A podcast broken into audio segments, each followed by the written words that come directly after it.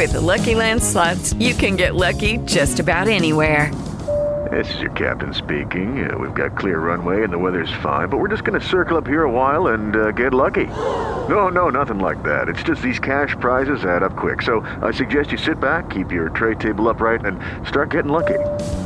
Play for free at LuckyLandSlots.com. Are you feeling lucky? No purchase necessary. Void where prohibited by law. 18 plus terms and conditions apply. See website for details. L'avanguardia futurista è sempre stata, fin dagli esordi, un movimento di forte vocazione internazionalista. La spinta bellicosa contro l'estetica tradizionale e l'antagonismo giurato nei confronti di ogni modello passatista in arte sono atteggiamenti tipici non solo del futurismo italiano in cui questa avanguardia nasce e si sviluppa, ma anche di ogni forma di futurismo all'estero e in generale dell'arte modernista. Nel corso di questa serie sul futurismo abbiamo avuto modo di esplorare la complessità del movimento futurista, soprattutto per quello che riguarda le reciproche contaminazioni fra l'estetica futurista e quella di altre avanguardie ad essa contemporanee, prima fra tutte il cubismo. I futuristi Umberto Boccioni e Carlo Carrà sono forse due artisti del movimento che più di altri, sia nell'ambito della pittura che in quello della scultura, hanno mostrato quanto feconde e problematiche fossero le implicazioni di futurismo e cubismo, creando spesso opere in cui il complesso plastico astratto restava sulla significativa e scivolosa soglia fra dinamismo futurista e scomposizione cubista.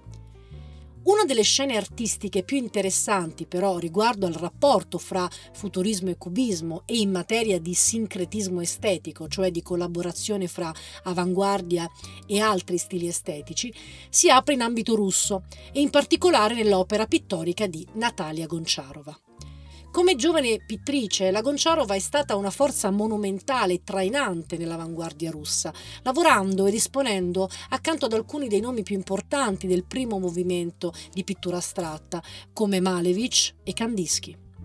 Natalia Gonciarova ha giocato nella storia estetica del modernismo un ruolo cruciale perché più di chiunque altro della sua generazione ha intuito la complessa e stretta relazione che esiste tra primitivismo e modernismo.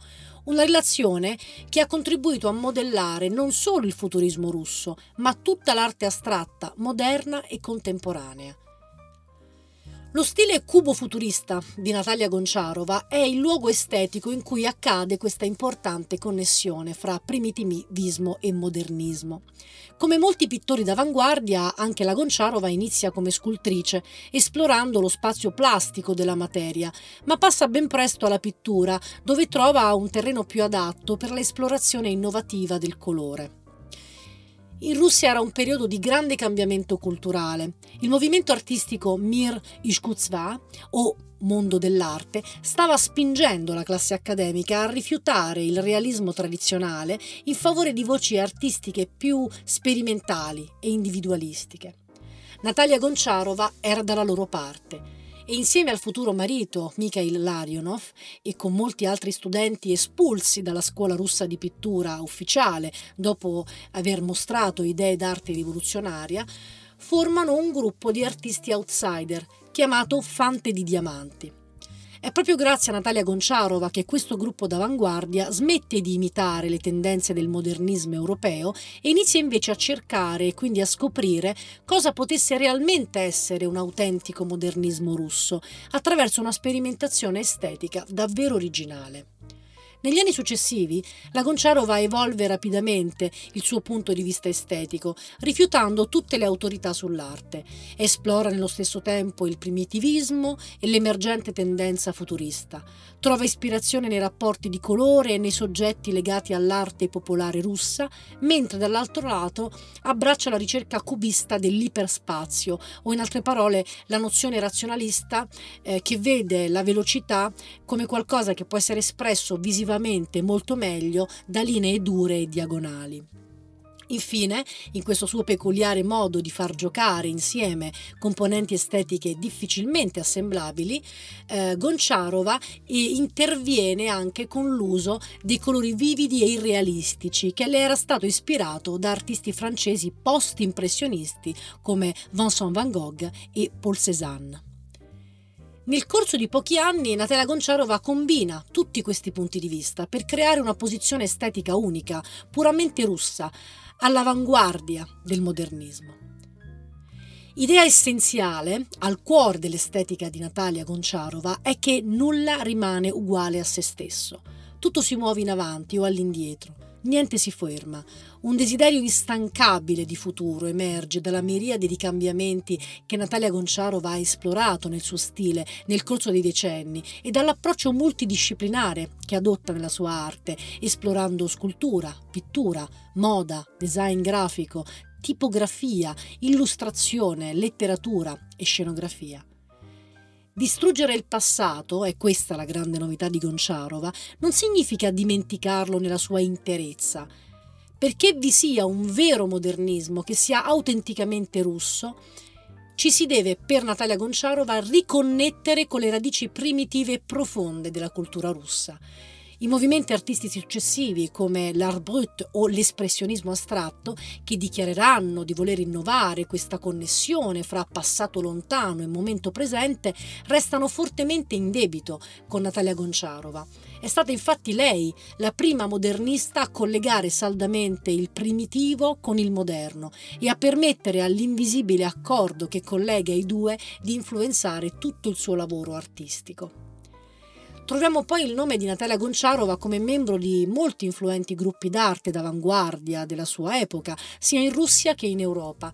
Entra infatti a far parte del gruppo Cavaliere Blu fondato da Kandinsky. La prima mostra del gruppo, formato da Gonciarova, Fante di Diamanti, è del 1910 e include dipinti primitivisti e cubisti di Natalia Gonciarova. Il gruppo si divide a metà nel 1912 per formare un gruppo ancora più provocatorio, eh, a cui viene dato il nome Coda dell'Asino. Alla prima mostra di quest'ultimo gruppo, che è del 1912, organizzata da Larionov, il marito della Gonciarova, più di 50 dipinti di Natalia Gonciarova vengono esposti, insieme a opere di pittori come Malevich e Chagall. Gonciarova traeva ispirazione per il primitivismo dalle icone russe e dall'arte popolare, altrimenti nota come Lubox. La mostra Coda dell'asino del 1912 fu concepita come una rottura intenzionale all'influenza dell'arte europea e come la creazione di una nuova scuola russa indipendente di arte moderna. Molte delle opere di Gonciarova eh, sono esposte in questa mostra e saranno considerate oscene e confiscate dai funzionari russi, in parte perché lei mescolava immagini sacre e profane e in parte perché vi erano dei forti pu per le donne nel fatto di dipingere le icone. Nello stesso anno, il 1912, Natalia Gonciarova diventa anche un membro fondatore del futurismo russo. L'influenza del futurismo russo è molto evidente nei dipinti di Natalia Gonciarova. Inizialmente preoccupata dalla pittura di icone e dal primitivismo dell'arte popolare etnica russa, la Gonciarova eh, inizia presto a mescolare elementi cubisti e futuristi nel suo lavoro, il che porta all'inizio, alla fondazione del cubo futurismo russo. In una delle sue interviste, Natalia Gonciarova afferma di aver tratto ispirazione da Picasso e da Braque. In Russia diventa quindi famosa per i suoi lavori in uno stile cubo-futurista, quindi uno stile che fonde il cubismo e il futurismo, come ad esempio il dipinto dal titolo Aereo sopra treno, proprio del 1912, che è anche la copertina del podcast di oggi. Già però nel 1911, quindi un anno prima, eh, la Gonciarova e Larionov sviluppano la versione russa del futurismo, detta raggismo, e producono molti dipinti in questo stile. Il dipinto famoso di Gonciarova dal titolo Gigli raggisti del 1913 sarà la copertina del podcast della prossima settimana, che è anche l'ultima puntata di questa serie sul futurismo. Natalia Gonciarova riesce nell'arduo compito insomma di fondere il modernismo europeo occidentale con le tradizioni orientali. I temi della sua arte in pittura appartengono alle sfere più diverse e abitano tutte le contraddizioni di un'esistenza come la sua, trascorsa fra la vita in campagna e la vita in città. La mosca urbana, la vita frenetica e i rilassati ritiri estivi in campagna sono molto evidenti nella sua arte. Nel periodo finale poi della sua produzione artistica, Natalia Gonciarova si identifica anche con un altro movimento di avanguardia russo, detto everythingivism, il tuttismo in quanto in qualche modo, ecco, e che era considerato come un'estensione del neoprimitivismo. Questo genere di arte promuoveva una fusione di molteplici tradizioni culturali, come l'Occidente e l'Oriente, e diversi stili, appunto, come il cubismo e il futurismo. Ma L'impegno creativo di Natalia Gonciarova non si limita però solo alla pittura, è un'artista completa. Nel 1915 infatti inizia a disegnare costumi e scenografie per il balletto di Ginevra e ancora si trasferisce a Parigi nel 1921 dove disegna alcune scenografie dei ballets russes di Diaghilev. Lo stile è influenzato dal suo coinvolgimento nell'avanguardia, in combinazione col suo patrimonio culturale russo. Tra il 1922 e il 26 Natalia Gonciarova crea disegni di moda per il negozio di Marie Cuttoli, la Maison Mirbord, in Rue Vincent a Parigi, dove la sua eredità slava influenza il design astratto che era favorito dall'avanguardia. I suoi disegni di abiti riccamente ricamati e applicati erano fortemente influenzati dall'arte popolare russa, dal mosaico bizantino e dal suo lavoro precedente per i ballet russes. Sperimenta poi il design astratto, i colori, i modelli, le diverse combinazioni di materiali, reagendo evidentemente contro la moda prevalente dell'orientalismo. Il suo lavoro mostra anche tendenze primitiviste. Quindi il lavoro di Gonciarova ha avuto una grandissima influenza sulla moda francese dell'epoca, in particolare con il leggendario stilista Paul Poiret. Artista eclettica, unica, innovativa, Natalia Gonciarova rilegge in chiave russa le avanguardie contemporanee del suo tempo e lancia il futurismo oltre se stesso, rinnovandone le forme e fornendo ad esso lo spazio di irradiazione per le sue molteplici future linee di fuga. Step into the world of power, loyalty and luck. I'm gonna make him an offer he can't refuse. With family, cannolis and spins mean everything. Now, you wanna get mixed up in the family business. Introducing The Godfather at ChumbaCasino.com. Test your luck in the shadowy world of The Godfather slot. Someday, I will call upon you to do a service for me. Play The Godfather now at ChumbaCasino.com. Welcome to the family. VGW Group. No purchase necessary. Void where prohibited by law. See terms and conditions. 18 plus.